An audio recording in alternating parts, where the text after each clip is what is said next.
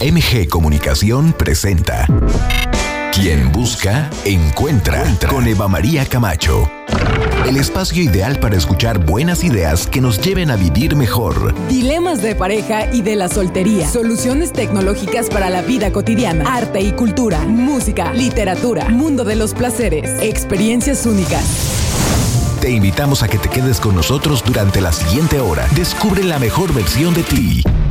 Esto es Quien Busca, Encuentra, Entra con Eva María Camacho.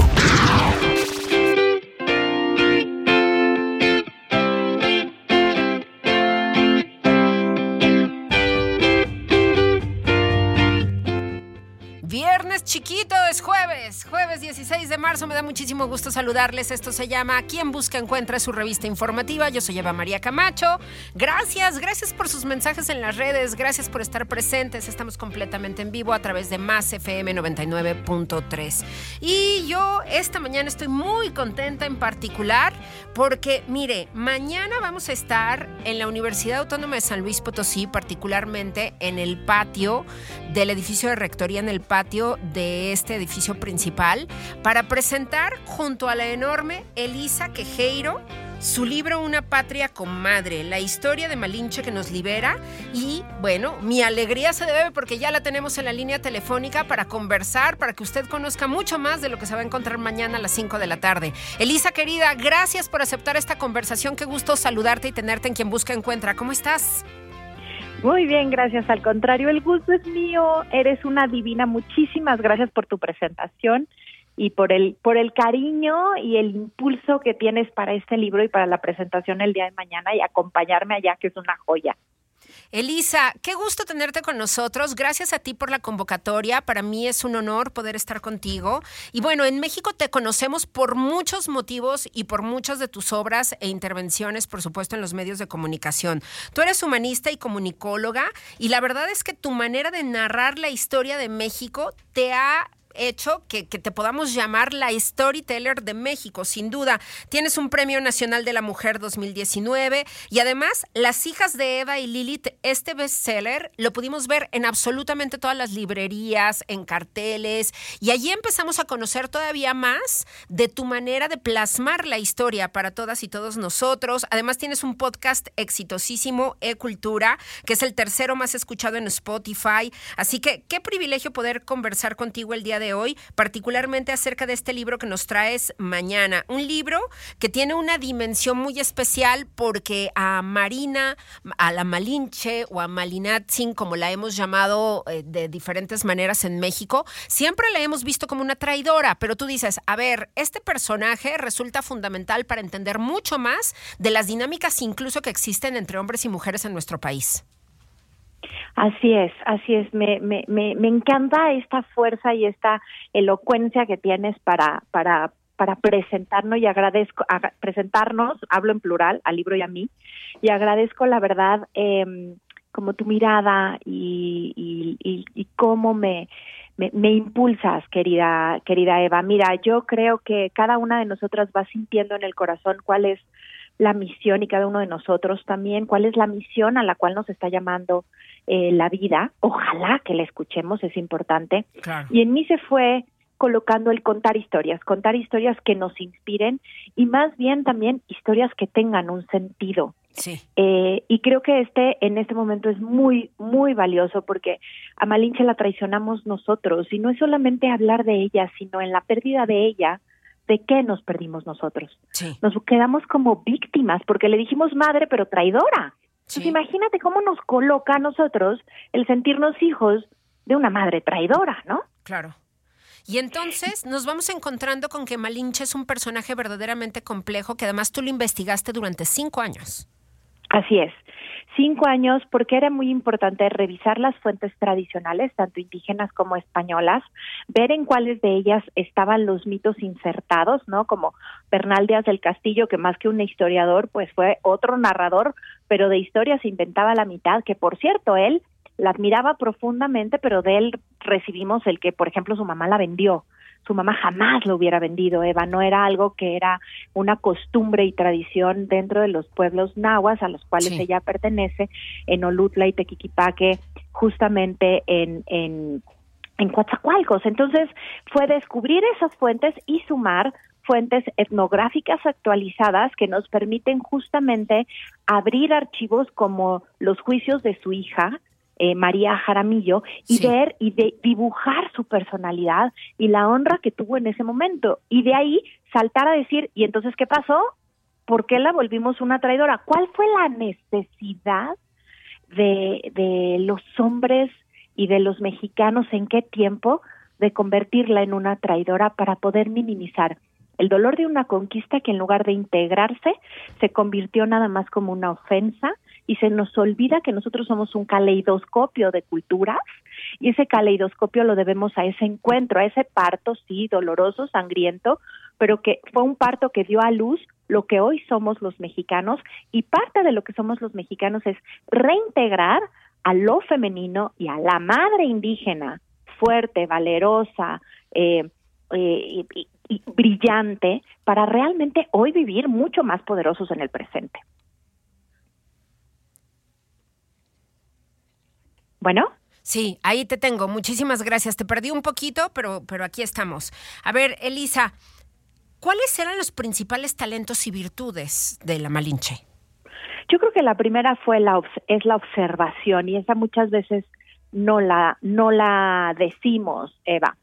Eh, ¿Qué quiero decir con esto? Ella de observar aprende después también uno de sus enormes dones y talentos son las, las lenguas.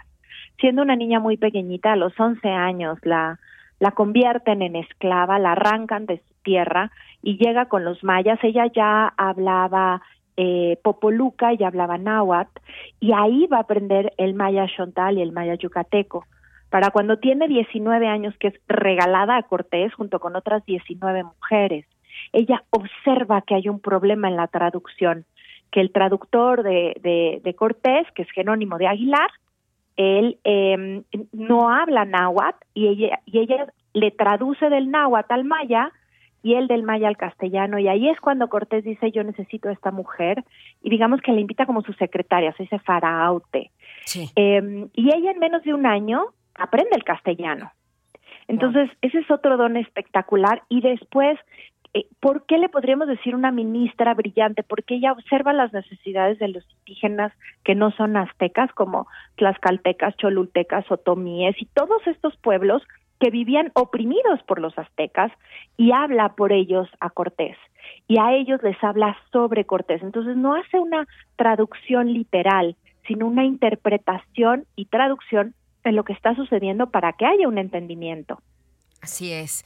Qué gran personaje, Elisa, y tú lo planteas en este libro que vas a presentar mañana, insisto, en la Universidad Autónoma de San Luis Potosí, en su feria del libro, a las 5 de la tarde, en el patio de la autonomía del edificio central, para que nos acompañe allí en este maravilloso centro de San Luis Potosí. Una patria con madre, la historia de Malinche que nos libera, trae 13 audios sensacionales. ¿Cómo gestaste esta idea de hacer esta entrega multimedia? Qué lindo, ¿verdad? Fue una innovación en el libro, les cuento a todos. Pues ahora sí que gracias a la pandemia, como hijos de la pandemia tenemos muchas cosas y entre ellas fue la utilización de los QRs, ¿no? Hasta para pedir los tacos. Entonces se generalizó el uso del, del, del QR y cuando estoy escribiendo, querida Eva, de pronto había unos pies de página que yo quería incluir, pero muy, muy largos, muy grandes. Por ejemplo, ¿qué es un chivo expiatorio? ¿Dónde se gesta el chivo expiatorio? ¿Por qué usamos un chivo expiatorio que es algo muy común en las sociedades y en los grupos? ¿O qué relación tienen Guadalupe, la Virgen, con, eh, eh, con Malinche, ¿no? Como estas dos esencias maternas que tomamos los mexicanos. O centrarme en la vida de Cortés y poderles decir que fue un capitán de luz y sombra. Eh, pero el libro es sobre Malinche. Entonces, lo que decidimos es que en lugar de meter esos pies de página muy grandes y que el libro se volviera así súper, un tomo muy gordito, deliciosamente gordito, pero muy grande, eh, sí soy una narradora de historias, querida Eva. O sea, esa es parte, así como Malinche tenía estos dones, yo, lo mío, lo mío es poder narrar historias y, y justo el podcast tiene un éxito muy bonito Y fue justamente Juan, mi pareja, que yo platicándole este problema, me iba a ver en estos lugares donde yo me aislaba a escribir. Le digo, es que no sé qué hacer. Y él me dice, oye, Elisa, ¿y por qué no lo vuelves un, un audio? ¿Por qué no haces un QR y nárranos esas historias? Está más padre que los pies de página. ¡Ah! Dije, va. Hablé a la, a la editorial, les conté la idea. En principio se quedaron así como un poco pasmados de Y yo, ajá. Y, y entonces fue un parto doble, Eva, porque dimos a luz un libro y dimos a luz un micro, un micrositio eh, donde están cargados estos 13 audios y donde hay más información sobre Malinche viva, ¿no? O sea, es decir, información que se va actualizando y que vamos y que vamos subiendo al respecto. Bien, pues mañana tendremos el privilegio de tenerte de nuevo aquí en San Luis Potosí. Elisa Quejeiro, qué gusto por tu visita, qué gusto que nos traigas este material que nos cuenta tanto de nuestra cultura y que nos va a ayudar, por supuesto, a entender todavía mejor de por qué somos como somos los hombres y las mujeres en este país, porque sin duda la historia de la Malinche nos va a revelar mucho, ¿no? De esa perspectiva histórica sobre las mujeres en México.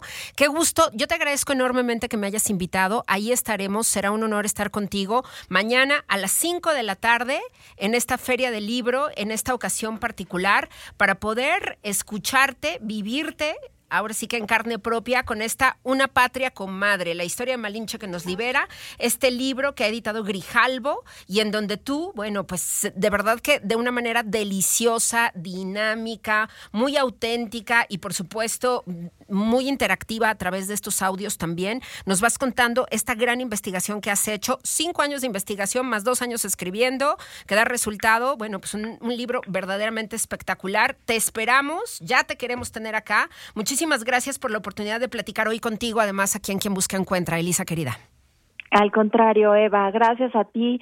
Yo admiro mucho tu trabajo, admiro la fuerza y la, la, elocuencia, la dulzura con la que te comunicas todo el tiempo y con la que mantienes a San Luis así eh, eh, bien informado y gracias de verdad por haber aceptado. Para mí es una joya tenerte mañana. Creo que va a ser un diálogo precioso para quien nos pueda acompañar. Es más, ármense el hueco y vayan a las 5 de la tarde en la Universidad Autónoma de San Luis Potosí. Amo San Luis Potosí, lo saben, está, está mi, mi video sobre Leonora Carrington en el Centro de las Artes y, y me siento muy emocionada de verlos el día de mañana. Te esperamos. Aquí ya te queremos ver. Muchísimas gracias, Elisa, por esta oportunidad. Te mandamos un abrazo. Cinco de la tarde, mañana, Elisa Quejeiro, y me está dando la oportunidad de estar con ella para compartir con ustedes este magnífico material. Una patria con madre, la historia de Malinche que nos libera. Va a firmar libros y se va a tomar fotos, ¿eh? Así que aprovechen para visitarnos y ahí estar. Yo firmo y las dos nos tomamos fotos. ¿te Buenísimo. Ahí estaremos.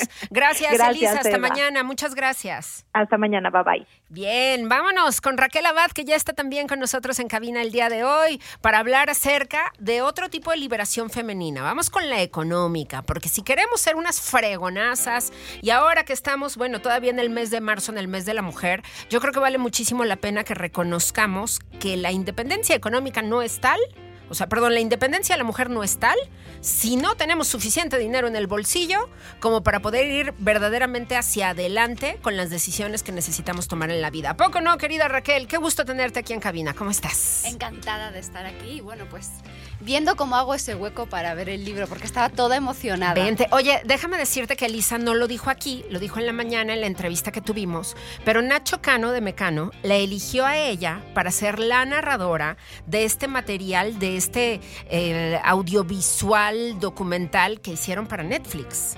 Entonces, Elisa es la narradora de este, de, bueno, pues de esta producción que ha hecho Nacho Cano para Netflix, porque además está haciendo un musical sobre la Malinche. Nacho Cano. Entonces, bueno, ¿no? Es un súper personaje, qué bueno que la vamos a tener acá. Vente mañana, se va a poner re bien la presentación. Déjame ver cómo sí, pero sí lo que te voy a pedir es el libro autografiado, en caso de que no pueda ir, ¿eh? Porque bueno, ya tengo citas con clientes, es muy Ya lo sé. Bueno, pero si te cancelan, te vienes. Por supuesto, y si las puedo mover también, pidan muy bien. clientes, háganme un huequito. Muy bien, muy bien. Querida, a ver, ¿cómo se le hace? Todas estas mujeres que somos y que te estamos escuchando el día de hoy y que decimos, híjole, sí, eso de la independencia financiera suena muy bien, pero ¿cómo se le hace para ser verdaderamente independientes como mujeres? ¿Cómo podemos hacer para tener nuestro propio dinero, nuestro propio capital y defendernos en la vida? Primero empezar a pensar que tú vales O sea, es un tema de darte el valor que realmente te mereces y no el precio. Porque muchas veces solamente compramos por eh, cosas materiales y, y, tenemos que empezar a ver el dinero con una definición mucho más amplia. Tenemos que empezar a ver el dinero como una herramienta, no como un fin. Y después empezar a darnos un taco de valor.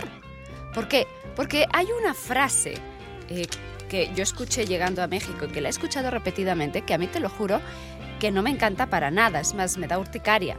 Y es el que paga manda. Y entonces eso crea mucha violencia económica y crea mucha manipulación. En una sociedad donde todavía son mayormente el porcentaje de mujeres que se queda a la crianza de los hijos o que eh, paraliza, a lo mejor no se queda el 100%, sí. pero a lo mejor paraliza su carrera profesional por un tiempo o eh, lleva más carga de la organización del hogar o la crianza de los niños o el acompañamiento y entonces se queda profesionalmente retardada, ¿sí? Mientras que la otra persona tiene mucho más tiempo para dedicarse a su crecimiento profesional o su crecimiento empresarial. Entonces, lo primero que tenemos que hacer es, por favor, mujeres, todo empieza desde nosotros, no desde los hombres y eh, desde mi interesante punto de vista. No quiere decir que ellos no tengan que hacer cambios, pero primero una es lo que los tiene que hacer. Entonces esa frase del que paga manda, vamos a cambiarla por si yo me quedo en casa es para que tú salgas. Entonces demos el mismo valor. Claro, el precio es diferente porque cuando nos quedamos en casa no tenemos un salario retribuido. pero son ustedes las que tienen que confiar y son ustedes las que tienen que valorar su trabajo dentro de la casa y estas actividades que hacen por la familia. De tal forma que si yo estoy dispuesta porque así son mis valores y así es lo que a mí me da más felicidad, o es lo que elijo, porque hay muchas mujeres que se quedan a la crianza de los hijos y realmente viven muy frustradas por no poderse desarrollar más profesionalmente, porque ya no estamos domesticadas como antes, ¿ok? En el sentido de que antes a nuestras mamás y nuestras abuelas las educaban desde chiquitas a que esa era su función, pero ahora han cambiado los tiempos y entonces desde chiquitas estamos en una amplitud de posibilidades y no eres ni mejor ni peor mamá porque elijas salir a trabajar. Solo que hay que romper con ciertos paradigmas, ¿no? Entonces el primero es, no, yo me quedo en casa o llevo más actividades de la casa para que tú salgas. Entonces es un acuerdo ganar-ganar. Y normalmente es un acuerdo ganar-perder. Y somos nosotras mismas la que damos la fuerza a la pareja para que porque ellos ganan el dinero, ellos tienen el poder. Entonces, tienen que compartir su poder económico con nosotras porque justamente ellos pueden salir a trabajar a partir del trabajo que nosotras nos quedamos haciendo en casa. Efectivamente, entonces empecemos a sustituir esa frase y seamos nosotros quien empieza a romper Date el valor que realmente te mereces. Sí, puedes tener otras actividades que socialmente no se remuneran, pero eso no quiere decir que tú no exijas que, el patrimonio que se vaya creando vaya siendo de los dos, porque si no el día de mañana, si esa relación se rompe, queridísima amiga, o queridísimas amigas, ¿qué va a suceder? Que tú te vas a quedar con una mano delante y otra detrás y entonces ya has perdido 20 años. Ahora, eso no quiere decir que no te pongas las pilas y que comiences una carrera meteorítica, ya sea profesional, ya sea empresarial o ya sea emprendiendo. Claro, pero, yo sí quiero recordarles a nuestra audiencia que aquí en San Luis Potosí, si tú no pides el cambio y tú te casas aquí en San Luis Potosí, te casas por separación de bienes. Entonces, eh, bueno, pues eso se tiene que arreglar también en el registro civil o notarialmente. Pero déjeme decirle, querida amiga que nos está escuchando, que si usted está casada aquí, Está por separación de bienes. Está por separación de bienes y entonces su marido se puede ir perfectamente. No se lo deseo y, evidentemente yo quisiera que eso no pasara. Pero pasa. Pero esas son cosas que en la vida real sí ocurren y no queremos que usted se quede sin nada. Y no pasa que nada que estés por separación de bienes, pero ten la inteligencia financiera de negociar. Fíjate la palabra, de negociar y exigir, pero desde el inicio. Y si ya te has acostado, de, de negociar y exigir un patrimonio para ti, Claro, claro. ¿Por qué? Porque el día de mañana a esta persona le pasa algo. Pues ya lo hemos visto en el COVID, cuántas viudas y cuántos huérfanos nos han quedado. Pero también cuántas parejas nos han dado cuenta que a través de la convivencia ya no se soportan. ¿Por qué? Porque no se le dio el tiempo al matrimonio adecuado o pues se dejaron llevar por un amor rápido por ciertas circunstancias. O no son muy buenos para negociar precisamente y entonces ahorita ya hay un punto álgido de conflicto. Exactamente. Porque mil no cosas que pudieran llevarlo. pasar porque en ese momento no tenías esta herramienta y te dejaste llevar por la tendencia de el que paga manda, porque eso es cultural en México. Claro. Entonces empecemos a romper ese paradigma, que tú te empieces a dar el valor, trabajes o no trabajes. Segundo, en el caso de que trabajes, empieza a tener una visión más amplia y en perspectiva, dónde quieres llegar en tu vida y qué quieres hacer. ¿Por qué? Porque si no, como hemos hablado en algún momento, lo que vas a hacer es generar dinero, que no es lo mismo que crear riqueza. Sí. Y aquí les va una para saber de lo que has generado, cuánta riqueza estás creando, hay un medidor excelente que aquí se los comparto y es cuántos días de tu vida puedes vivir sin necesidad de trabajar con el patrimonio que has creado a través del dinero que has generado. Cuando hablamos de patrimonio, hablamos de ahorro, hablamos de inversiones, hablamos de propiedades, tu casa, tu coche, todo lo que tengas. claro. Y no me digas, sí, tengo un negocio y si vendo el negocio, pues sí. Pero también hay que ver la calidad de ese patrimonio, pero ese es otro tema, ¿no? Y la diversificación del riesgo dentro de ese patrimonio. Por lo cual, como tú dices, hay que tener una diversificación integral y no solo de negocios, sino de riesgos, ¿ok? Que va más profundo, pero eso sería otro tema. Pero aquí lo que tienes que ver es cómo conviertes en riquezas y dinero que generas. Que generas por ayudar en casa, ¿ok? Porque también es parte tuyo, tenemos que empezar a romper la mentalidad de que no es, ¿ok? Porque eso trae mucha frustración. Y también lo que tú generas. Y entonces empezar a crear una riqueza que te soporte. ¿Por qué? Porque co- comúnmente cuando hablamos de dependencia económica solo pensamos en la dependencia de un hombre.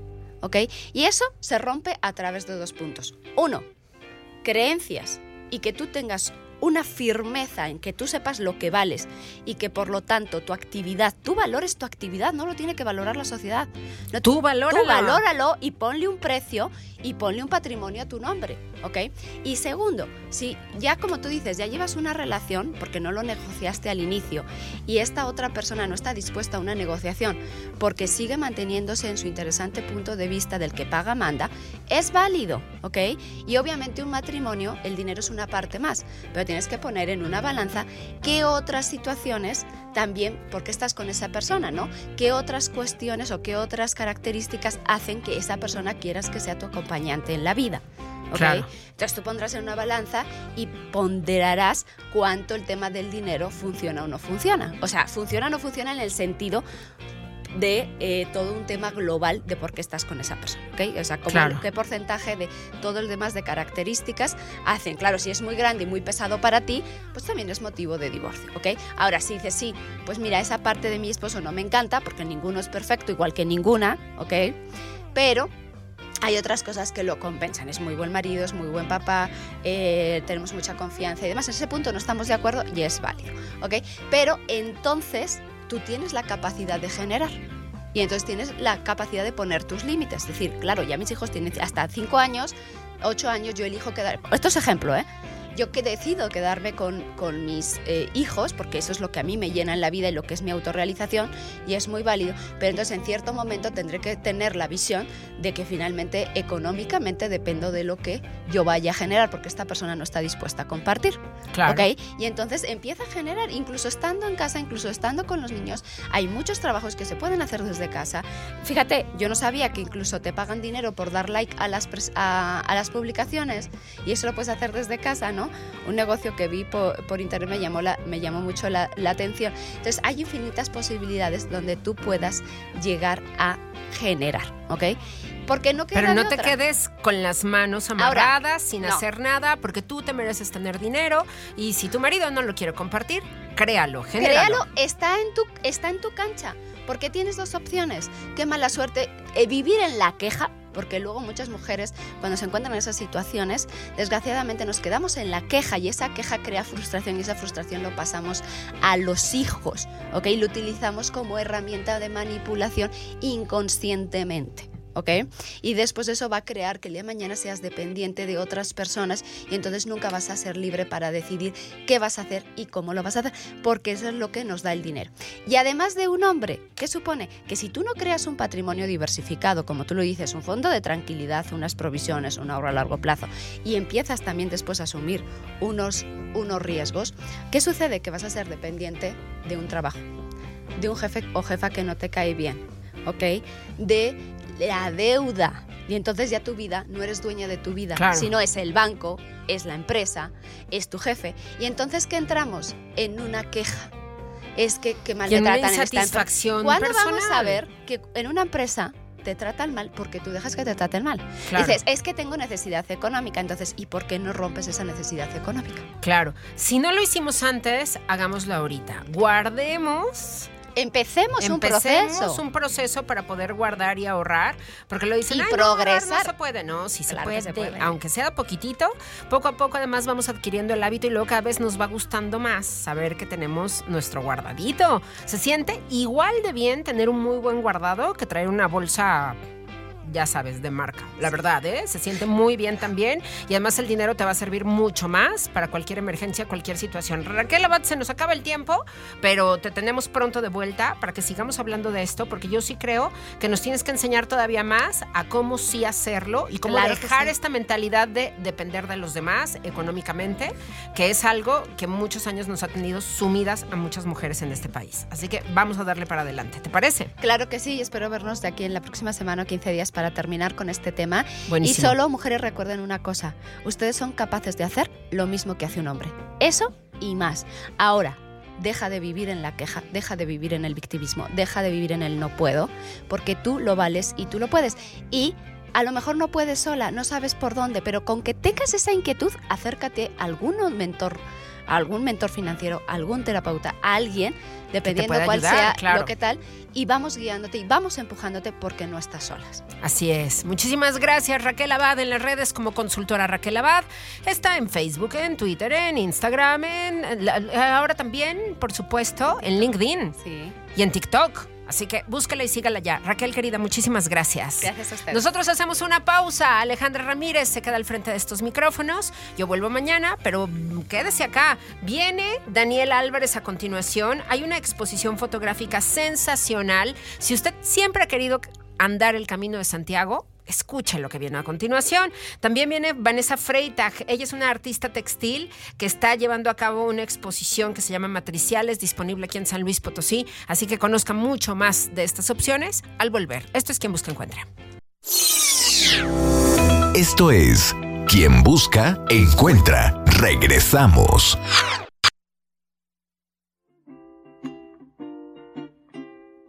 Raindrops are falling on my head. Just like the guy whose feet are too big for his bed, nothing seems to fit. Those raindrops are falling on my head. ¿Qué tal? Muy buenos días. Ya se nos fue Eva, pero se quedan conmigo, con Alejandra Ramírez, productora de este programa, con Cristian, con Jorge, en muy buenas manos. Y ya está con nosotros en cabina Daniel Álvarez, fotógrafo y además hace hike. Es un experto, experto, experto en estas caminatas. ¿Cómo se le llama en español al hiking? Senderismo. Senderismo, senderismo como Senderista tal, sí. profesional, muy conocido y muy querido acá en San Luis Potosí, también por nuestras colaboradoras, colaboradores de este programa, quien busca encuentra. Y bueno, trajimos a Daniel Álvarez de nuevo, porque no se podía ir ya de nuestras manos por siempre, sobre todo porque tiene una exposición de arte en Vago Galería.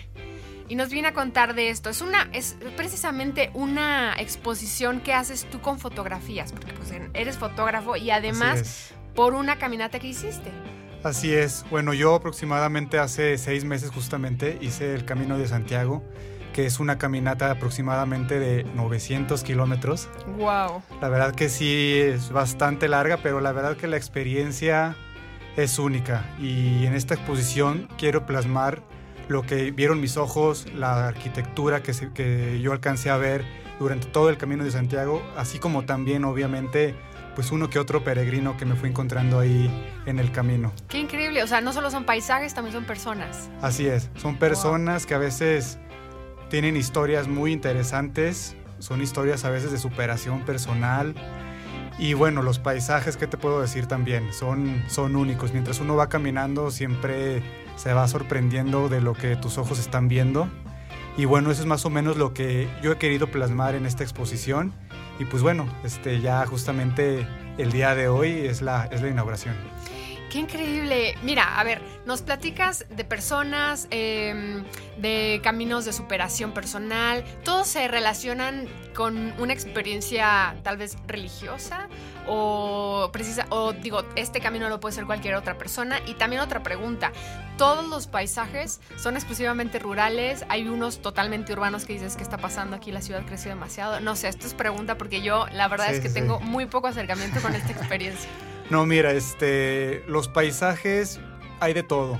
Hay desde rurales, hay también de naturaleza, hay inclusive pues hasta urbanos, no sé si ya lo había menciona- mencionado. No, solo rural. ur- urbanos, pero son con una arquitectura que honestamente aquí en México es difícil de verla. Ok. Este, sí me llama mucho la atención y bueno, también en cuanto a quiénes lo pueden hacer, pues lo pueden hacer todos. O sea, están las personas que me tocó durante el camino saber que llevaban dos meses caminando, así como había personas que lo hacían en dos semanas. O sea, Wow. ya es gente que, que pues de cierta manera ya lleva una preparación más para hacer este camino. Y a otra de las preguntas que tú me decías, pues es, originalmente la caminata es religiosa, es una peregrinación que lle- lleva, más, a- lleva aproximadamente 1200 años de que se empezó a hacer, pero hay gente que lo hace desde motivos deportivos, desde motivos espirituales, con esta situación de encontrarse con uno mismo, de sanar, y sobre todo también mucha gente lo hace como turismo, simplemente por turismo, de conocer las ciudades que uno va atravesando, conocer la arquitectura, así como también también mucha historia dentro del camino. Hay mucha historia y muchas experiencias dentro del camino. Esto está buenísimo porque, bueno, también tengo entendido que puedes hacer todo el recorrido completo o solo algunos tramos, pero me imagino que tu experiencia y precisamente esta galería de arte que nos presentas para este fin de semana es de todo el camino completo. Exacto, es de todo el camino, es el camino francés, es de alguna manera el más conocido. Hay muchísimos caminos dentro del camino de Santiago, pero este que yo tuve la fortuna de hacer es el más conocido y es el que más se conoce por su riqueza arquitectónica. ¿Lo volverías a hacer? Sin ¿E- lugar a ¿Este mismo duda. camino o, o ya te irías más como para conocer las especificidades de los otros caminos? Híjoles, yo creo que, digo, si tuviera obviamente el dinero, repetiría sin duda el camino francés, pero hay muchísimos más. Creo que hay uno que se llama el camino primitivo, que es un poco más retador porque es más por montaña. Wow. Es más por montaña, no tan, es más difícil tener acceso a, a lo mejor a una farmacia, a lo mejor a, a albergues. Es como que un poco más, es más reducido su, las personas que lo hacen, pero sin duda haría ese, el camino primitivo. Qué increíble, Daniel. Oye, entonces nos decías que hoy es la gran inauguración. Así es. Cuéntanos un poco de, esa, de este día que va a ser tan, tan especial para ti, pero también de los que vienen. Claro, este, mira, es el día de hoy a las 7 y media en Vago Galería. Eh, la idea obviamente va a ser, es, es muy reducido el espacio, por, por lo tanto va muy pocas personas, pero igual el día de mañana también la gente que, que me está escuchando, si le interesa, puede consultarme por mis redes sociales. Pero va a haber servicio de canapés, va a haber meseros, va a haber un vinito, voy a contar un poco lo que fue mi experiencia, lo que viví, lo que aprendí. Y bueno, este, más o menos esa es la... ¿A qué hora, Dani? A las siete y media de la tarde. Ok. A las siete y media de la tarde. Y la exposición de mañana y pasado hasta el domingo está, ¿verdad? Hasta el domingo, exactamente. Este, ¿está abierta todo el día? Es de siete y media a nueve y media de la, de la noche. Ok. Ajá. Entonces, todos los boletos que se quieran comprar a través de las redes sociales o tuyas o de Vago Galería, ¿las puedes mencionar? De preferencia, mis, mis redes Ah, sociales. sí. Mis redes sociales es Daniel-Álvarez-photography. En Ok. inglés, ajá, así es. Buenísimo. Todas tus redes sociales estás así. Así es. Instagram. En Instagram. Ah, ok. más que nada. De preferencia en Instagram. Y Sí. además ahí yo creo que podemos ver una probadita de tus fotos, ¿no? Claro que sí, sí, o sea, si alguien quiere ver un poco de mi trabajo, obviamente no he subido a mis redes sociales del Camino de Santiago porque pues la intención era mostrarlas de una manera diferente, Claro. pero de pues todas mis caminatas que he hecho aproximadamente desde hace 4 o 5 años, ahí más o menos pueden, pueden darse un taco de ojo de, Buenísimo. de lo que se aproxima en esta, en esta exposición. Pues muchísimas felicidades por esta exposición. ¿Es la primera que haces? Así es. Híjole, no, pues vayan a verlo. La Yo- primera de muchas, esperamos. Yo creo que no va a decepcionar Daniel Álvarez. Vayan a verlo a Vago Galería. Por favor, otra vez tus redes sociales para que te sigan. Es Daniel-Álvarez-Photography. Photography con PH y PH. al final. Así es. Buenísimo, Daniel. Muchísimas gracias por acompañarnos. Nosotros nos vamos a corte y de regreso está con nosotros Va- Vanessa Freitag, que nos va a presentar también la inauguración de su exposición Matriciales. No se lo pierdan. Escuchas a Eva María Camacho en Quien Busca, Encuentra. Regresamos.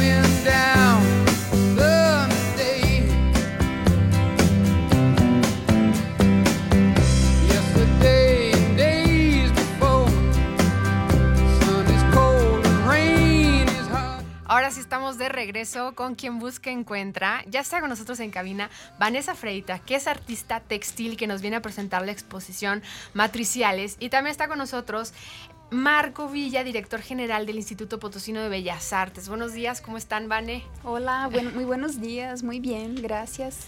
Marco, ¿cómo estás? Muy buenos días, muchas gracias por la invitación. No, hombre, es un privilegio tenerles que se nos haya concretado esta visita tan, tan linda, tan esperada, tan importante. Este, Vane, cuéntanos un poco de tu exposición textil. Digo, yo la verdad soy potosina de toda la vida, pero así como que tú digas, muy, muy eh, este, cercana a las exposiciones de arte en San Luis Potosí, no. Y de todas formas, aunque no esté como muy, muy cercana a todo esto, me parece hermoso que sea una exposición textil. Creo que es algo demasiado vanguardista. Cuéntanos un poco de tu inspiración, cómo te empiezas a acercar a este tipo de arte. Sí, muchas gracias. Eh, pues es una instalación textil donde ahí trabajo y pienso un poco el paisaje, paisaje natural específicamente, y tomo como referencias elementos de la flora de mi país de origen y también de lo que observo y estudio de la botánica de México, ¿no? En el contexto mexicano. Entonces un poco de ahí voy eh, organizando estos elementos y construyo estos objetos eh, a través de la costura, del crochet, eh, con elementos bordados, eh, con artesanías que también voy coleccionando en el transcurso del proceso creativo y voy dando formas a estos seres que no son eh, específicamente de un lugar concreto, ¿no? sino que son referencias, aluden ya sea al paisaje natural o ya sea a elementos del cuerpo o a microorganismos, ¿no? A órganos del, del cuerpo o a microorganismos. Entonces un poquito va ahí la, la intención de esta instalación que ahora está en la Galería 3 del Centro de Difusión Cultural Raúl Gamboa. Yo vi algunas fotos precisamente de página de Instagram, algunas que parecen flores, otras que como dices tú parecen partes del cuerpo. La parte como más impresionante y que tal vez es la, no sé, transgresora, qué sé yo, es poder hacer impresionante, o no sé, a la vista, a los ojos, a través de arte textil. Porque, bueno, no sé, yo asocio mucho los, digo, las, los materiales textiles como con, pues incluso muñecas, Sí. este, con ositos de peluche, con cosas adorables o incluso cosas que tejen, pues alguien que comúnmente son mujeres y que es como para abrigarte, como para que... Pero cuando ves algo tan impresionante como puede ser una parte del cuerpo, es como esta mezcla, ¿no? O sea, como de entre inocencia y algo, algo que quieres, pues no sé, impresionar, ¿no? Al Sí. público que te está viendo. Sí, el, el textil para mí es un material y también eh, es una técnica, ¿no? Porque pues dentro del lenguaje textil hay múltiples formas de trabajar y construir mediante este, este lenguaje. Pero realmente alude mucho a un ambiente doméstico, a una práctica mayoritariamente desempeñada por mujeres, pero para mí realmente es un material como cualquier otro. Eh, no obstante, mm, su versatilidad me permite ir de lo bidimensional a lo tridimensional y hay una gran cantidad de elementos, texturas, elementos visuales, pues que me permite construir cualquier cosa con, con esa materialidad, ¿no? Y, y, y también lo empleo porque ha sido un tipo de estética o un tipo de trabajo muy poco más bien negligenciado en cierta parte por el sistema artístico de, un- de una forma general, ¿no? Porque alude mucho al, al contexto artesanal, exactamente, ¿no? Como tú decías, a, a lo mejor remite a elementos que tenemos dentro de casa y entonces ha sido negligenciado en cierto sentido por, por lo mismo, ¿no? Pero que ha sido abordado y trabajado por artistas a lo largo de la historia, pues eso es muy evidente. Es decir, no es un fenómeno de ahorita, ¿no? O sea, tiene una larga tradición, pero que no se haya visto en los espacios culturales, pues es otro tema, ¿no? Pero afortunadamente lo que hemos observado en, los últimos, en las últimas décadas es que sí ha habido un, un interés, digamos, por mirar y por traer estas, um, e- em, pues estas formas de, de trabajo eh, en, en- en galerías, museos, eh, pero es algo muy reciente esa, esa difusión, ¿no? La producción sí es, es muy antigua, es muy eh, larga, ¿no? Claro, ha de llevar bastante paciencia, Ujú. bastantes horas de estar tejiendo y sobre todo pues la vista, ¿no? Creo Sí. que es como una parte muy muy importante. Vane, tú nos visitas, bueno, eres brasileña, ¿no? Sí, ¿Cuánto tiempo llevas viviendo en México? ya llevo 15 años, Ya tengo mucho tiempo, sí, Claro. ya casi soy mexicana, ¿no? Eso es todo. Sí, justo Sí. te preguntaba por- para saber si la exposición la traen desde Brasil o Mm. es igual nace en este país, pero obviamente Sí. con inspiración de diferentes lados y si esta misma exposición va a seguir viajando al- alrededor del mundo o a, o a través de Latinoamérica. Ay, ojalá, ¿no? no, mira, eh, he empezado eh, desde la especialidad escultórica en Brasil, tuve mis estudios allá, eh, me especialicé aquí en México y por eso pues ya me quedé eh, radicando aquí. Y realmente aquí en México fue donde pude eh, abrazar con más énfasis la, práctica artística. Me han recibido siempre muy bien en los espacios donde he circulado con el trabajo. Y, y pues yo muy apasionada por, por, por lo que hago y muy contenta también de estar aquí teniendo la oportunidad, teniendo la oportunidad de, de exponer este proyecto que lo hice ex profeso para el Centro de Difusión Cultural. Y, y pues ojalá después haya otras posibilidades de circularlo a, a otros espacios, ¿no? Wow, qué increíble. Marco, a ver, pregunta para ti. ¿Qué significa tener en exposición a un artista como Vanessa Freitas? Pues para mí es, es un, un gusto, un, un orgullo. Eh, le platicaba a Vanessa que, que antes de conocerla a ella personalmente me había topado con su trabajo, no recuerdo si fue en la segunda edición de Zona Maco en la Ciudad de México, es una feria de, de arte contemporáneo, bueno, la, la feria de arte contemporáneo aquí en México. Eh, y me, me encantó la, la pieza. En aquel momento era este, un- una, una pieza textil que sostenía una, una piedra negra. Y bueno, gracias a las gestiones de, de nuestra compañera Alaide Peña, que es la coordinadora de artes visuales, este, me- nos propone colaborar con, con Vanessa para, para este eh, Festival de Mujeres Creadoras, que hay que mencionarlo, la, la exposición de Vanessa está en el marco de esta de este festival. Este, y pues la verdad es que estoy, estoy contento de, de- en lo personal y en lo institucional. Es un trabajo de mucha calidad eh, que, que justo como bien men- menciona Vanessa, pues este, este es tan antiguo y a la vez poco explorado quizás. Este, eh, pienso en otros re- referentes similares, por ejemplo el caso de Marta Palau, ¿no? Eh, eh, pero, pero casi todo lo, lo, lo escultórico es, este, se ha ido más como por, por estas piezas rígidas. Ujú. Y esta es otra Ujú. posibilidad de lo tridimensional, lo cual este, pues es, es fascinante, ¿no? La, la verdad es que si, si viste las fotos y te gustó, en persona, en el espacio, es, es, es, es una experiencia muy bella.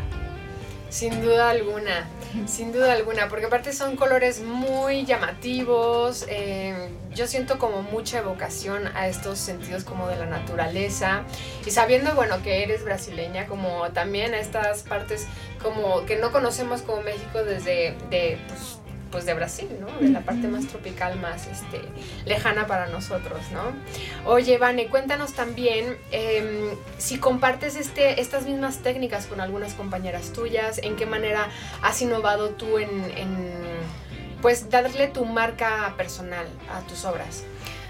Mira, eh, particularmente me interesan varias técnicas, ¿no? Entonces creo que de repente he visto que hay, inclinación, no sé, nada más al tejido, al bordado únicamente, o al crochet, o a la costura, em, em, pero me parece que lo que he observado en lo que hago es que sí hay un interés de, emplear varias de las técnicas y del lenguaje en sí y trabajarlo de, de- desde, esta, este, este abordaje. L- El sello, digamos así, no lo sé, es una construcción que uno solo va a poder ver a lo largo del tiempo, ¿no? Entonces, eh, en este momento, pues, em, me interesan eh, lo- los temas como ya te comenté, ¿no? De, de la botánica, la flora y fauna, y entonces en eso me dedico a estudiar y a profundizar y pues con el tiempo pues quizás los intereses van cambiando y,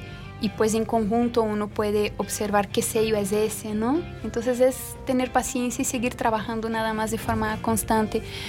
Lo que sí es eh, una parte de, de mi trabajo también es la enseñanza, ¿no? Entonces eh, me dedico también a, a enseñar eh, esta, este lenguaje y a trabajarlo con, con mis estudiantes en la universidad.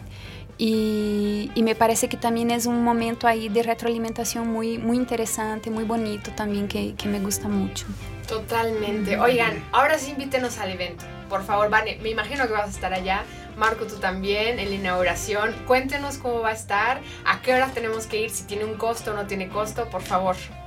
Pues mira, eh, a todas las actividades que hacemos ahí en el Instituto Potosino de Bellas Artes, casi en el 99% son gratuitas y este es el caso de esta inauguración. Eh, en el Centro de Difusión Cultural es donde se va a llevar a cabo. Quienes no lo ubiquen físicamente, es este espacio que parece como un caracol invertido. Está en la Alameda, casi a un costado del Templo de San José. Y allí les esperamos a las 18 horas. Eh, va- vamos a tener la, la inauguración.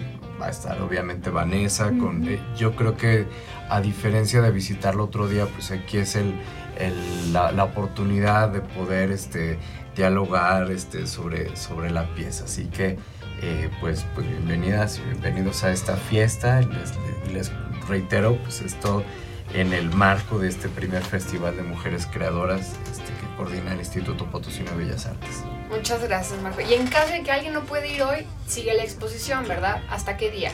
Hasta finales de mayo va a estar este, vigente la exposición, este, en los horarios habituales de, de todas las galerías del centro, así que eh, Bellas Artes es su casa y allí les esperamos. Muchísimas gracias por acompañarnos, muchísimas gracias por eh, platicarnos de esta obra personalmente, Vanessa. Y pues claro, vamos, yo los invito a que vayan. Vanessa, por favor, platícanos tus redes sociales para que te puedan seguir también, no solamente asistir a la exposición, sino también seguirte para muchas otras exposiciones en el futuro. Sí, yo- estoy en, en Facebook como Van, Van Freita, o sea, Vanessa Freitag, y también en Instagram también me pueden buscar por el hashtag Vanessa Freita. Y pues ahí van a, van a dar con la cuenta pues. Perfecto. Sigan a Vanessa, sigan también al Instituto Potosino de Bellas Artes. Nosotros nos vamos, nuestro eje musical de hoy, precisamente hablando de naturaleza y, y, este, y flores, etcétera, es canciones para, para manifestar que llueva, porque en San Luis nos estamos quedando sin agua y queremos que llueva. Y entonces nos vamos con una última canción que es en referencia a lo que pasa después de que llueve, sale un arco iris y se llama She's a Rainbow de los Rolling Stones. Muchísimas gracias por acompañarnos el día de hoy. Nos vamos con esta rolísima, padrísima. Espero que les vaya muy bien y hasta luego.